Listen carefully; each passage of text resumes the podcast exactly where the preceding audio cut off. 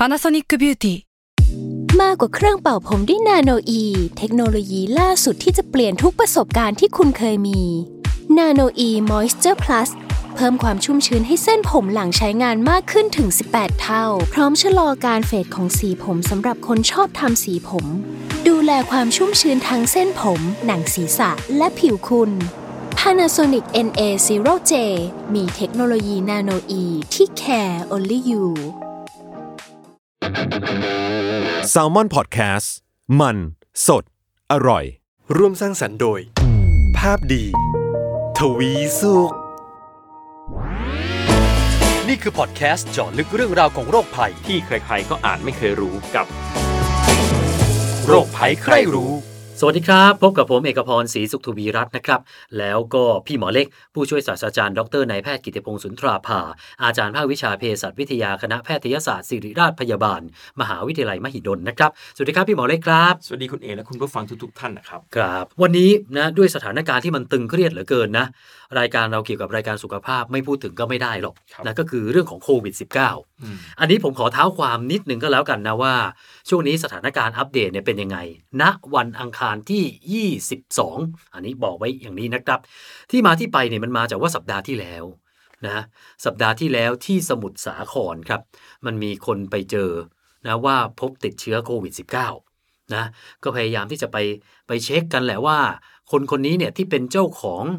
ร้านขายปลาในแพกุ้งอืมเขาไปติดมาได้อย่างไง เช็คไปเช็คมาเหมือนกับจะติดจากลูกจ้างที่เป็นชาวเมียนมา พอเป็นอย่างนั้นปุ๊บนะก็เลยนะมีการตื่นตัวกัน ลงตรวจแบบเชิงรุกณตอนนี้ก่อนหน้านี้เราไม่ได้เป็นแบบเชิงรุกนะฮะใครมีอาการ ก็จะตรวจแล้วก็ตรวจคนรอบข้างเชิงรุกเนี่ยก็คือที่นี้น่าสงสัยตรวจหมดเขาก็ลงไปตรวจพื้นที่สุ่มเสี่ยง พื้นที่ไข่แดงที่คาดว่าจะเป็นต้นตอของโควิด -19 ปรากฏว่าตรวจเข้าไปฮะคนติดโควิด -19 จากสมุทรสาคร แล้วก็จังหวัดอื่น ใกล้เคียงที่สัมพันธ์กับตรงนี้ ประมาณ 1,200 คน อันนี้ผมก็ไม่แน่ใจนะว่า จนถึงวันพฤหัสเนี่ย ตัวเลขมันจะไปมากน้อยขนาดไหน แต่ว่านี่ก็เป็นพูดได้เลยฮะนี่คือระบาดระลอกสองแล้วประมาณนั้นแหละนะถึงแม้ว่ารัฐมนตรีเราจะบอกว่าไม่ใช่ระลอกสองระลอกใหม่ แต่ในมุมของประชาชนมันก็คือกลับมาอีกแล้ว วันนี้เนี่ยเราก็จะมาพูดคุยลงลึกกันให้มากขึ้น เรื่องของโควิด -19 ในรอบใหม่นี้ก็แล้วกันนะ โดยนะอะให้พี่หมอพูดถึงเจ้าตัวโควิด -19 รอบนี้หน่อยดีกว่าว่าครับในในเชิงของตัวตัวเชื้อมันเนี่ยครับมันเหมือนกับรอบแรกที่เราเจอหรือเปล่าจริง ๆ ที่เขาพูดถึงสายพันธุ์ต่างๆ ครับ ก็มีหลายสายพันธุ์ที่พูดถึงกันแล้วนะครับ แต่ว่าอ่าในความเห็นส่วนตัวไม่ว่าสายพันธุ์ไหนมันก็อันตรายทั้งสิ้นแหละเราไม่จำเป็นต้องแบ่งว่าสายพันธุ์ไหนนะครับเพราะทุกสายพันธุ์ก็ติดเหมือนกันครับนะครับติดทางเดียวกันด้วยนะครับเออก็จริงนะเพราะว่าที่เขาบอกว่าตอนนี้สายพันธุ์จีอะไรเนี่ยครับสรุปก็คือผลมันก็คือไม่ได้ไม่ได้อันตรายมากขึ้น แต่ว่ามันติดง่ายขึ้น ใช่ครับเออมันไม่ใช่จำเป็ต้องแยกหรอก ไม่ใช่ว่าสายพันธุ์นี้เฮ้ยมันติดยากกว่า ไม่ป้องกันเลยมันก็ไม่ใช่ครับเออแต่อันเนี้ยย้ำเลยนะว่าติดได้ง่ายกคือว่าต้องตื่นตัว ทุกครั้งแหละที่มีการระบาดแบบนี้นะครับครับ แล้วก็ตอนนี้นะผมอยากจะพูดถึงอ่าการกลายพันธุ์ของโควิดนิดหนึ่งที่เป็นข่าวคลึกโครมไปทั่วโลกเลยก็คือที่อังกฤษ คือเราต้องแยกก่อนว่าไอการแบ่งแยกสายพันธุ์เนี่ยอะมันก็ค่อยๆวิวัฒนาการไปนไปตามธรรมชาติของไวรัสครับแต่ที่อังกฤษเนี่ยฮะมีรายงานมาว่ามันมีการกลายพันธุ์แบบมีนัยยะสำคัญอืมนะฮะโดยเขาบอกว่า ก่อนหน้านี้ตั้งแต่ต้นปีก็เริ่มเห็นไอไอลักษณะแบบเนี้ยแต่น้อยมากครับ จนกระทั่งเดือนพฤศจิกายน ที่อังกฤษนะฮะที่ลอนดอน มีคนติดไอเชื้อโควิด แบบที่กลายพันธุ์ใหม่เนี่ย ตอนพฤศจิยังเป็นแค่หนึ่งในสามอืมแต่พอผ่านไปฮะ เดือนธันวาคมอ้าวขออภัยหนึ่งในสี่ครับผ่านไปแค่เดือนเดียว ตอนนี้กลายเป็นสองในสามอืมแปลว่าจากยี่สิบห้าเปอร์เซ็นไอ้กลายพันธุ์เนี่ยกลายเป็นหกสิบกว่าเปอร์เซ็นต์ ก็ยังเป็นลักษณะเดิมตรงที่ว่ามันติดเชื้อได้ง่ายขึ้นครับไม่ได้อันตรายมากขึ้นนะแต่ติดได้ง่ายขึ้นเขาบอกว่าไอ้ลักษณะหนามมันอะไปเกาะอืมเกาะได้ง่ายขึ้นครับ แต่มันก็เป็นความกังวลเรื่องที่ว่าก็กลัวว่าเดี๋ยวไอ้เจ้าวัคซีนนี้นะที่เรากำลังใช้กันอยู่เริ่มฉีดเนี่ยอืมมันจะใช้ไม่ได้กับไอ้เจ้าตัวนี้หรือเปล่า แต่ครับตอนนี้เขาก็ยังยืนยันว่ายังได้อยู่ครับถามพี่หมอหน่อยอืมอืมไอ้เจ้าตัวกลายพันธุ์เนี่ย ด้วย การกลายพันธุ์ธรรมชาติของวัคซีนเนี่ยครับอะถ้ามันกลายพันธุ์อย่างนี้แปลว่าสมมตินะอืมสมมติไอ้ตัวที่อังกฤษเนี่ยมันกลายพันธุ์ไปเรื่อยแปลว่าวัคซีนที่เรากำลังฉีดกันอยู่เนี่ยทั่วโลกเนี่ย มันจะเปล่าประโยชน์ป่ะฮะคือต้องดูเออก่อนว่าคำว่ากลายพันธุ์มันคืออะไรฮะกลายพันธุ์คือกลายพันธุ์ระดับพันธุกรรมครับนะครับซึ่งธรรมชาติของตัวมันเอง เมื่อกี้คุณเอ๋บอกว่ามันมีหนามเออเออหนามก็คือเป็นโปรตีนเล็ก ๆ ที่มองไม่เห็น มันจะไปเกาะกับบริเวณหนึ่ง ต่างๆ ในที่ทางเดินอ่าทางเดินหายใจเราใช่ไหมครับครับ ตรงนี้แหละไอ้การเกาะของมันเนี่ย ไม่ว่าสายพันธุ์ไหนก็เหมือนกัน เพราะครับว่าติดทางเดียวกันคือเกาะใช้ไอ้ตัวหนามเหมือนกัน ไม่ว่าจะมากหรือน้อยก็ตาม แต่หนามก็คือหนามอันเดียวกันนั่นแหละนะครับครับแล้วทางบริษัทที่คิดค้นวัคซีน ส่วนใหญ่ที่ผมอ่านรีวิวทั้งหลายนะครับ ก็พยายามที่จะหาไอ้ตัวที่หนามนี่แหละนะครับ ก็คือวัคซีนที่ไม่ป้องป้องกันนะครับก็คือเอ่อรูปร่าง ของไวรัสมันมีอยู่ใช่ไหมครับเป็นกลมๆแล้วมีหนามอืมเขาก็จะก็ไอ้ชื่อโคโรนาก็มาจากใช่มงกุฎเนี่ยแหละใช่หนามหนามมงกุฎนะเขาก็จะมุ่งเป้าไปที่หนามอันนี้แหละนะครับ โดยส่วนใหญ่ที่ผมไปอ่านมานะครับ ก็คือมุ่งเป้าที่ที่หนามอันนี้ ฉะนั้นลักษณะหนามนี้เข้าใจว่าจะเหมือนกันหมดไม่ว่าจะสายพันธุ์ไหนนะครับฉะนั้นไอ้วัคซีนที่ป้องกัน ก็คิดว่าน่าจะได้ทุกสายพันธุ์แหละนะครับ ครับครับจากอืมหลักการตรงนี้นะครับ เพราะฉะนั้นเอ่อไม่ว่าจะสายพันธุ์ไหนเข้าใจว่าวัคซีนน่าจะได้หมดนะครับ เพราะว่าเขาจะเอาลักษณะจำเพาะที่ร่วมกันไม่ว่าจะสายพันธุ์ไหนก็ตามนะครับครับอันนี้อันนี้งั้นผมขอมองข้าม step มองครับแบบโลกแง่ร้ายสุดๆเลยอืมเอาแง่ร้ายว่ามัน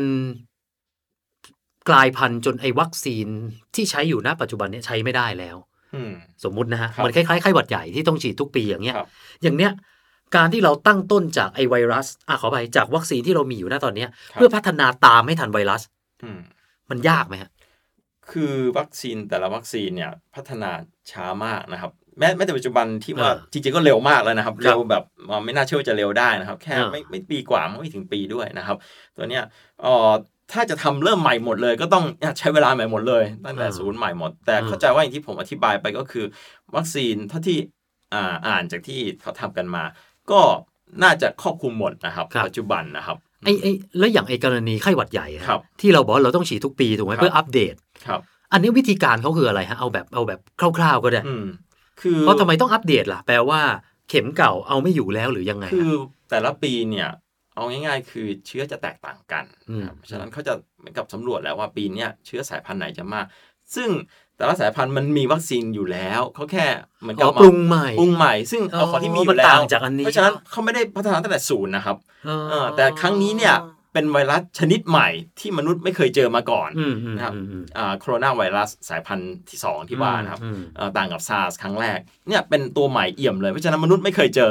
ก็เป็นตัวใหม่เพราะฉะนั้นเราไม่มีวัคซีนสำหรับตัวนี้เลยอ๋อพัฒนาใหม่หมดต่างกับ ไอ้ไข้หวัดใหญ่ ซึ่งเราทราบอยู่แล้วว่ามีไวรัสอะไรบ้างครับครับ แปลว่าถ้าเกิด แต่คุณหมอว่าน่าไม่น่าจะเป็นนะ ที่มันจะกลายพันธุ์ถึงขั้นวัคซีนเอาไม่อยู่ คือมันต้องเปลี่ยนเป็นเชื้ออื่นแล้วแหละถ้าครับถ้าจะดูจากหลักการตรงนี้นะครับครับด้วยเพราะว่าด้วยแกนมันเนี่ยมันก็ยึดมาจากแกนเดิมตัวเดิมอยู่แล้วครับ มันจะต่างกันเรื่องของอะติดง่ายติดยากอะไรเงี้ยแต่ว่าหลักการก็คือมันยังอาศัยโครงสร้างเดิมเพราะฉะนั้นโครงสร้างเนี่ยคิดว่าไม่น่าเปลี่ยนแปลงครับ ดังนั้นเนี่ยก็ถ้ากังวลก็คือกังวลว่ามันจะติดได้เร็วขึ้น เราก็ต้องป้องกันกาดสูงเหมือนเดิมเอาไว้อย่างนี้แหละครับ แล้วก็ผลวิจัยที่บริษัทยาเปิดเผยออกมาลงตีพิมพ์ด้วยนะครับ ก็พบว่ามีอยู่ปัจจุบันที่คุยกันมากมีอยู่ 3 แหล่งนะครับสามบริษัทนะครับ ทั้ง 3 ก็มีผลวิจัยที่ดีมาก ทั้งครับความปลอดภัยอย่างแรกต้องพูดถึงความปลอดภัยก่อนนะครับครับฉะนั้นปลอดภัยมากๆจนกล้ายืนยันได้ว่าไม่น่ามีผลอันตรายสำหรับผู้ฉีดนะครับไม่ว่าจะ อ่าอายุเท่าไหร่นั่นเองเอ่อที่เขาทำเนี่ยอายุ10 13 14ขึ้นไปมั้งนะครับตั้งแต่ครับฉะนั้นไม่พบว่ามีอันตรายต่อชีวิตนะสักรายเดียวนะครับครับอ่าแล้วก็อาจจะมีผลข้างเคียงนิดๆหน่อยๆเช่น มีเจ็บบริเวณที่ฉีด ซึ่งเราก็เป็นอยู่แล้วฉีดอืมวัคซีนหลายตัวก็เจ็บ อาจจะมีไข้นิดหน่อย ซึ่งตัวเนี้ยไม่ใช่ผลข้างเคียงที่น่ากังวลทั้งสิ้น เพราะฉะนั้นอันตรายหรือเปล่าตอบได้ว่าไม่อันตรายนะครับ ปลอดภัยแน่นอน ถ้าดูอิงจากผลวิจัยเขานะครับ ซึ่ง อีกอย่างนึงคือประสิทธิภาพที่ต้องพูดถึงนะครับประสิทธิภาพมีบางยี่ห้อถึง 95%ขึ้นไปเลยด้วยซ้ำนะซึ่งครับสูงมากๆนะครับครับฉะนั้นไม่ว่าจะความปลอดภัยประสิทธิภาพเอ่อทั้ง 3 ตัวที่ออกมาเนี่ยดีทั้ง 3 ตัวเลยนะครับครับจึงเชื่อว่าน่าจะออกมาใช้กันทั่วโลกนี่แหละ อย่างน้อยก็ 3 ตัวนี้แหละที่ออกมาแล้วนะครับครับอืมตอนนี้นะฮะที่อ่าอนุมัติกันมาแล้วเนี่ยก็มีไฟเซอร์ครับซึ่งพัฒนาร่วมกับ BioNTech ครับ มีโมเดอร์นาครับ แล้วก็มี AstraZeneca ใช่ครับ อืมนะฮะก็คือ ดังนั้นเนี่ย พี่หมอก็ยืนยันว่าถึงแม้ว่าเวลาที่มันจะรวดเร็วครับนะเพราะว่าต้องบอกก่อนนะว่าพี่หมอเล็กเนี่ยเป็นเป็นคนวิจัยยาครับด้วยนะฮะครับ ก็คือไว้ใจได้ถูกไหมคือเพอาจราะจะปกติคนวิจัยครับปกติเขาแบบโอ้ยวิจัยกันมาเผลอๆเป็นสิบปีด้วยซ้ำถูกไหมเอ่อครั้งเนี้ยจะค่อนข้างย่นระยะเวลานะครับ ปกติอย่างที่เคยคุยกันมาแล้ว การวิจัยยา เบื้องต้นวิจัยจากในหลอดทดลองในสัตว์ทดลองนะครับพอโอเคปุ๊บถึงมาใช้ในคนในคนมี3เฟสมี 3 ขั้นอืมขั้นที่ 1 เฟส1เฟส2เฟส3นะครับแต่ละเฟสจำนวนคนจะไม่เท่ากันครับ เฟสแรกดูถึงความปลอดภัยเป็นหลักจะใช้คนหลัก 10 เฟสที่ 2 คนหลักร้อยเฟสที่ 3 คนหลักพันถึงหมื่นขึ้นไปนะครับอืมซึ่งกรณีเนี้ยบริษัทยา 3 อย่างที่ที่คุณเอกว่ามาเนี่ย ก็ทำครบทั้ง 3 เฟสเรียบร้อยแล้ว แล้วก็กำลังยื่นให้องค์การอาหารและยาสหรัฐรับรองอยู่นะครัรับบรับรองไปแล้วด้วยรับสองรองตัแล้ววด้วยใช่ไหมครับตรงนี้แหละเพราะฉะนั้นทั้งหมดทั้งปวงเนี่ยไม่เอ่อผมอ่ามั่นใจว่าองค์การอาหารและยาสหรัฐมีมาตรฐานสูงมากนะครับอืมคือเขามีมาตรฐานสูงในการดูการทดลองดูหลายๆอย่าง เพราะฉะนั้นถามว่าไว้ใจได้ไหมคิดว่าไว้ใจได้ เพราะว่าองค์การอาหารและยาสหรัฐรับรองไปแล้วนะครับ อืมครับ ในส่วนของเมืองไทยบ้างครับในส่วนของเมืองไทยเนี่ยอ่า เราเนี่ยได้อ่าเซ็นอนุมัติสั่งซื้อแล้วแหละครับคาดว่าน่าจะมาช่วงสักประมาณไตรมาสต้นต้นไตรมาสสองของของปีหน้าครับน่าจะเริ่มฉีดกันอย่างจริงๆจังๆ น่าจะช่วงกลางปีอะนะฮะครับแต่ขณะเดียวกันผมก็เห็นว่าฝั่งคนไทยก็ต้องต้องวิจัยวัคซีนด้วยเหมือนกันครับ ซึ่งอ่าเชื่อว่าหลาย ๆ คนคงมีคำถามนะอ้าวก็เขาคิดค้นเสร็จกันไปหมดแล้วแล้วจะคิดทำไมฮะ เปลืองหัวเปลืองพลังเปลืองแรงอะถูกไหมในในแง่ของแบบคนทั่วไปเขาก็จะมองกันอย่างนี้ครับอย่างพี่หมอเนี่ยอะมองว่าที่เราแบบมาวิจัยเองด้วยเนี่ยแล้วมันมีข้อดีเหรอฮะ คือมันสำคัญมากครับถึงในแง่องค์ความรู้โอเค การวิจัยเราจะพัฒนาองค์ความรู้ครับอาจจะไม่จำเป็นที่จะได้ผลิตภัณฑ์นั้นมานะครับ ถึงแม้ว่าจะไม่ได้ผลก็ตามเราไม่ได้เสียหายนะครับอืมนักวิจัยที่ทำเรื่องเนี้ยก็ได้องค์ความรู้ต่างๆ เกี่ยวกับไวรัสเกี่ยวกับการทำวัคซีนเพิ่มขึ้นมานะครับครับตรงนี้องค์ความรู้เราได้แน่ อย่างที่สองถ้าได้ผลิตภัณฑ์อย่างเช่นวัคซีนออกมาแล้วได้ผลผลดียิ่งดีเข้าไปใหญ่อืมนะครับตรงนี้แน่นอนทุนก็จะต่ำลงนะครับ เม็ดอินไทยแลนด์ถูกกว่าอยู่แล้วใช่ชัดเจนยังไงก็เม็ดถูกกว่า Made in USA อะครับเออก็คืออย่างน้อยเนี่ย เพราะเราสั่งมาล็อตแรกเราก็ไม่มีทางที่จะครอบคลุมทุกคนถูกไหมล่ะครับมันก็แค่โดสหนึ่งแต่ถ้าเกิดเราวิจัยทัน มันก็เป็นไปได้ว่าที่เหลือเราอาจจะนะฉีดได้ครอบคลุมด้วยราคาที่ถูกลงครับและจริงๆมันแบ่งปันเพื่อนแถวอาเซียนอะไรอย่างนี้ได้ด้วยเนาะ อืม ถูกต้องครับ เรายังช่วยเหลือเพื่อนรอบข้างได้อีกนะครับ อย่าลืมว่าบริษัทยาที่เอ่ยมาสามบริษัท คงเป็นไปได้ยากที่จะทำในปริมาณเป็นพันๆล้านโดส ในแค่ระยะสั้นๆนะครับต้องใช้เวลาเป็นปีแหละนะครับครับฉะนั้นกว่าจะถึงจุดนั้นน่ะโอ้เราต้องรอนะครับไอ้คำว่ารอเนี่ยมันมันมันนานช้าเร็วเราก็ไม่ทราบใช่ไหมครับจะได้มาถึงหรือเปล่าเราก็ไม่ทราบ เพราะฉะนั้นถ้าเราพัฒนาและผลิตเองได้ก็ยิ่งดี โอเค ทีนี้เนี่ยเอาที่ต่างประเทศบ้างที่เขารับการรับรองกันมา 3 ตัวที่เราได้เกริ่นกันเอาไว้นะครับและไอ้สามตัวเนี้ฮะอย่างอเมริกาเนี่ยเขาก็รับรองมา 2 ตัวก่อนนะตอนนี้ครับ มันต่างกันยังไงหรือเปล่าฮะในส่วนของ3ตัวนี้ หรือว่ามันเทคโนโลยีเหมือนกัน แต่แค่ว่าต่างคนต่างคิดค้น อืม ต้องบอกว่าครับวัคซีนครั้งนี้เนี่ย จะเป็นวัคซีนรุ่นใหม่เลย เทคนิคการทำก็ใหม่เอี่ยมเลยนะครับครับเอ่อผมยกตัวอย่างของเจ้าหนึ่งแล้วกันผมไม่เอ่ยชื่อนะครับ ก็เป็น RNA วัคซีนเราอาจจะเคยได้ยินนะครับครับ RNA วัคซีนเนี่ยเป็นวัคซีนแบบแรกเลยนะครับปปกติต้องเท้าความนิดหนึ่งวัคซีนการจะได้มาซึ่งวัคซีนเราก็แค่เอา ไอสิ่งที่เราจะต้องการต่อต้านเชื้อเชื้อโรคตัวนั้นอะอ่าอย่างเช่นอย่างเช่นยกตัวอย่างอ่าไวรัสตัวหนึ่งที่ก่อโรคก็ทำให้มันอ่อนแรงอ่อนกำลังหรือทำให้มันตาย แต่โครงสร้างมันยังอยู่อืมอืมก็ฉีดให้คนไข้คนนั้นอืมอะตัวนั้นอะวัคซีนในอดีตส่วนใหญ่เป็นลักษณะนี้หมดนะครับ ก็คือเป็นไวรัสเอ่อเชื้อโรคที่ตายแล้วหรืออ่อนกำลังนะครับเนี่ยแล้วฉีดให้แล้วสร้างภูมิอืมให้เม็ดเลือดขาวจดจำอืมพอเม็ดเลือดขาวจดจำได้ เชื้อโรคจริง ๆ เข้ามา แล้วก็สู้มันได้เต็มที่ แล้วก็ไม่ติดเชื้อ นี่ครับคือหลักการของเอ่อการทำวัคซีน ฉีดวัคซีนนะครับอืมแต่ว่าครั้งนี้เนี่ยค่อนข้างจะพิเศษหน่อยอืมเราไม่ได้เอาตัวเชื้อ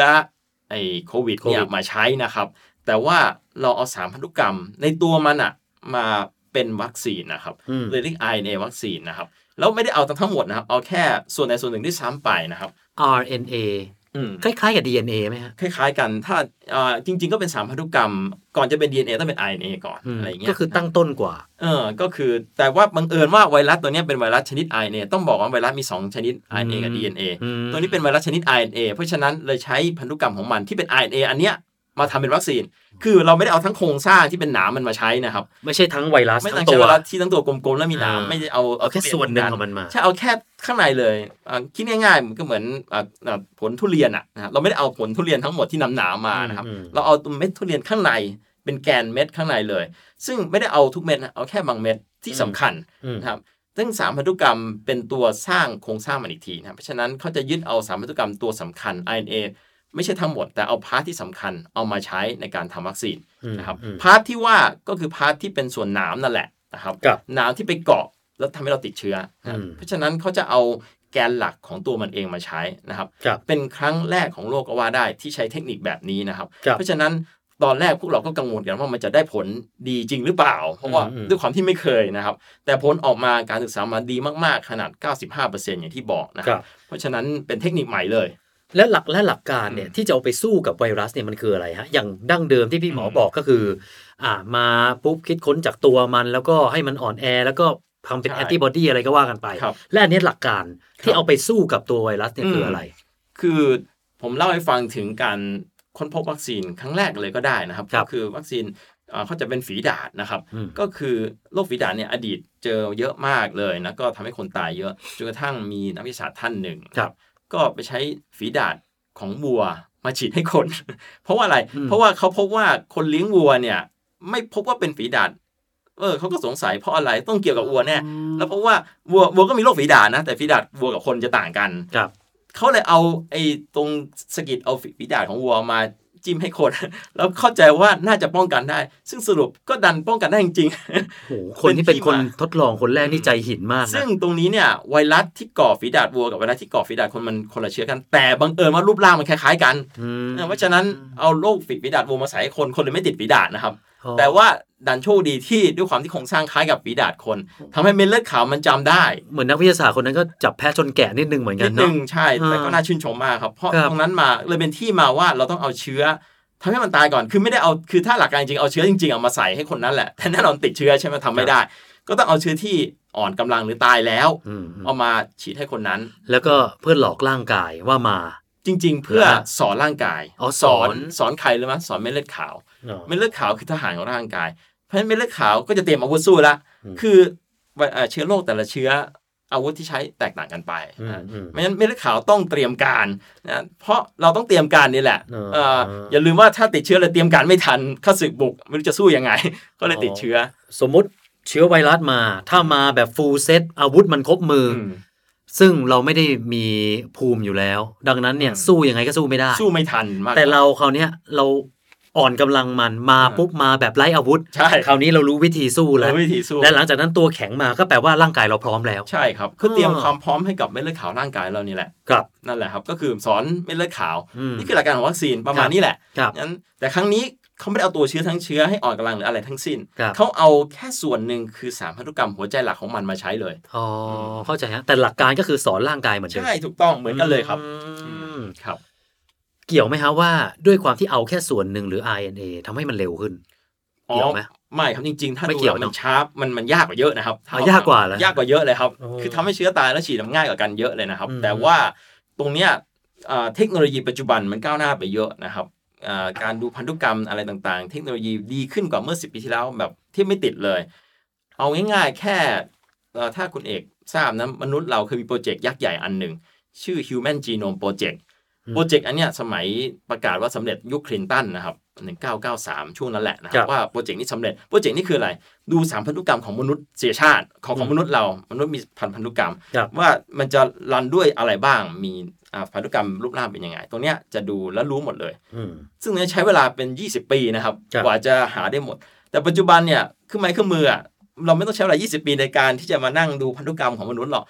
แค่ไม่กี่ชั่วโมงก็รู้แล้วนะฮะสเก็ตคือเร็วมาก คือรู้ เทคโนโลยีมันต่างกันอืมลิบลับเลยนะครับอืมความเร็วเพราะฉะนั้นความเร็วเทคโนโลยีอันนี้เนี่ยเป็นที่มาว่าทำไมเราถึงทำได้เร็วนะครับยากกว่าจริงแต่เราทำได้เร็วเพราะเทคโนโลยีเรามาถึงโอ้แต่ทุกอย่างมันเอื้อเนอะใช่ครับแล้วก็ด้วยความที่ทุกคนก็ทุ่มสภาพกำลังไว้ด้วยแหละใช่ถ้าเป็นเมื่อมันก็ยิ่ง20 ปีที่แล้วลดเวลาคงไม่ได้หรอกคงใช้เวลาเป็น 10 ปีโอ้เหมือนคล้ายๆ กับช่วงเราเจอไข้หวัดสเปนช่วงนั้นเนาะครับโอ้กว่าจะจัดการได้เนี่ยอืมแหมคุณเอกพูดถึงแค่สเปนผมอยากจะครับพูดเรื่องนี้นิดนึงนะครับเสริมท้ายนะครับ เชื้อไวรัสทุกอย่าง จริง ๆ เชื้อโรคทุกอย่างแหละนะครับชื้อโรคที่เก่งที่ดีอะมันต้องเป็นเชื้อที่ทำให้ผู้ติดเชื้ออย่างเรามันมนุษย์เราเหมือนกับเป็นเป็นบ้านให้มันอะฮะอืมคือมันต้องให้บ้านมันอยู่รอดให้ได้นานที่สุดมันถึงอยู่ได้นานใช่ไหมฮะอืมแต่เชื้อโรคที่ห่วยๆที่ไม่ดีทั้งหลายทำให้บ้านพังก่อนนะฮะอืมดังนั้นเชื้อโรคเหล่านั้นจะเป็นเชื้อโรคที่ไม่ดีนะฮะแต่เชื้อโรคก็ต้องปรับตัวนะครับ เชื้อไข้หวัดสเปนเป็นเชื้อโรคแรกๆมาถึงแย่มากเลยเป็นเชื้อโรคที่แย่ก็คือทำให้บ้านตัวเองตายก่อนแป๊บเดียวตายแป๊บเดียวตายอืมแต่ว่าสังเกตว่าไข้หวัดสเปนยุคนั้น 191 กว่ากว่าๆช่วงสงครามโลกครั้งที่หนึ่งนะครับใช่ช่วงนั้นไม่มียาไม่มีวัคซีนไม่มีแรงสิ้นนะครับโอ้มนุษย์เราตายกันเป็นล้านล้านๆคนนะครับ ประมาณ 10 ล้านขึ้นไปนะครับ ที่ตายไปเพราะโรคนี้นะครับเอ่อเป็นเชื้อไวรัสสายพันธุ์หนึ่งแต่ว่าอยู่มาสักปีหรือ 2 ปีโรคก็สงบไปเองทั้งที่เราไม่มียานะครับอืมเหตุผลเพราะว่าไวรัสมัน ปรับตัวเอง ปรับสภาพ คือมันก็เริ่มฉลาดแล้ว ถ้ามันทำให้ร่างกายมนุษย์ตายมันก็อยู่ไม่ได้นาน ก็อยากสิงมนุษย์อืมดังนั้นเนี่ยก็ต้องปรับไม่ให้มนุษย์ตาย ใช่ ถูกไหม จนงานงานวิจัยหลังๆเขาพบว่าเป็นไปได้สูงมากๆว่าไข้หวัดใหญ่ที่มาทุกปีทุกปีในปัจจุบันน่ะมันก็คือเป็นเหลนเป็นโหลนของไข้หวัดสเปนไข้หวัดยุสคเปนั้นนใช่ครับอ๋อมันปรับสภาพจนมันอ่อนแอ จนทำให้ร่างกายมนุษย์อยู่ได้ อาจจะแค่ไข้สักอาทิตย์หนึ่งแล้วหายอะไรแบบนี้อืมอืมไม่ทำให้ตายเออมันเหมือนคล้ายๆกับว่าธรรมชาติเนี่ยก็จะช่วย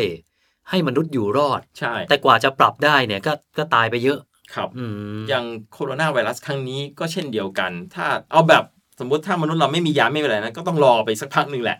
เดี๋ยวเชื้อก็สงบไปเองแหละ แต่ว่าปัจจุบันมันคงรอไม่ได้ด้วยเศรษฐกิจอะไรหลายๆอย่างใช่ไหมเลยจำเป็นต้องมีวัคซีนอืมอืม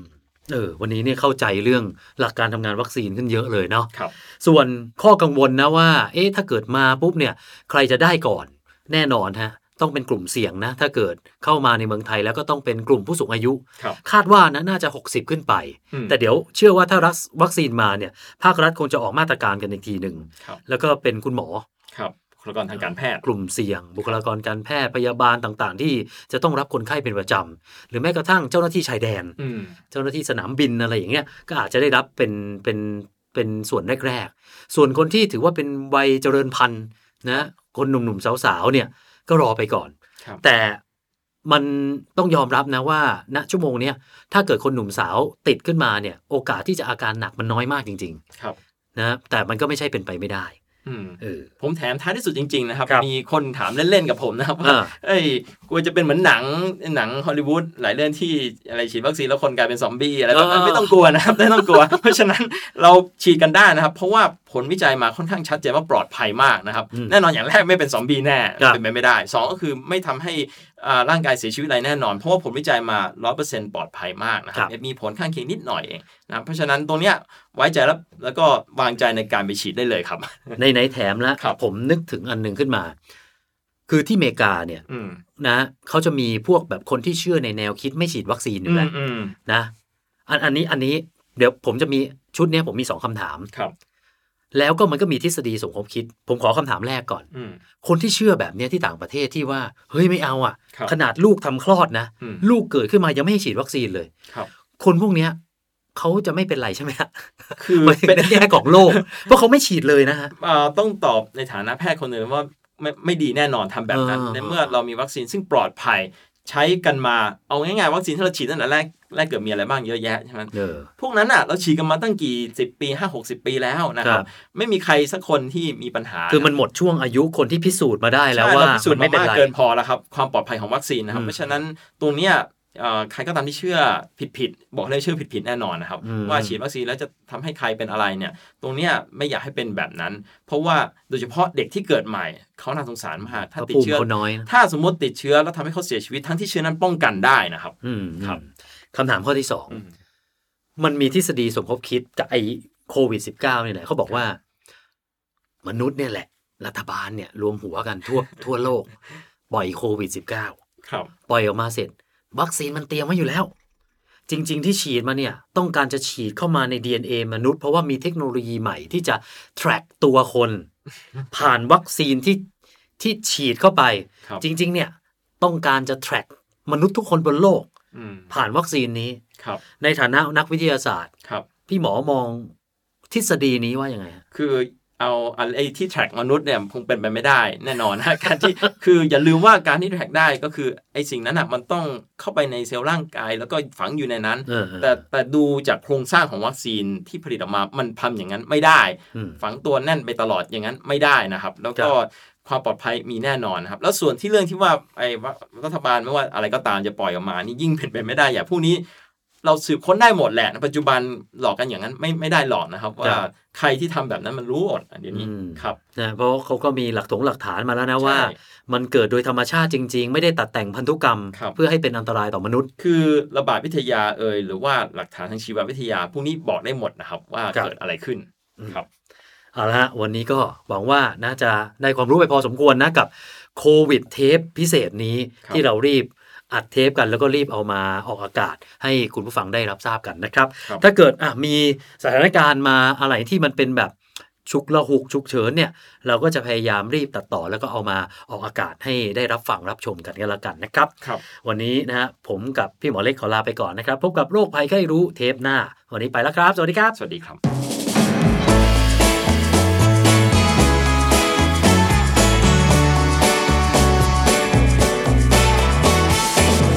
โรคภัยใครรู้ โรคภัยใครรู้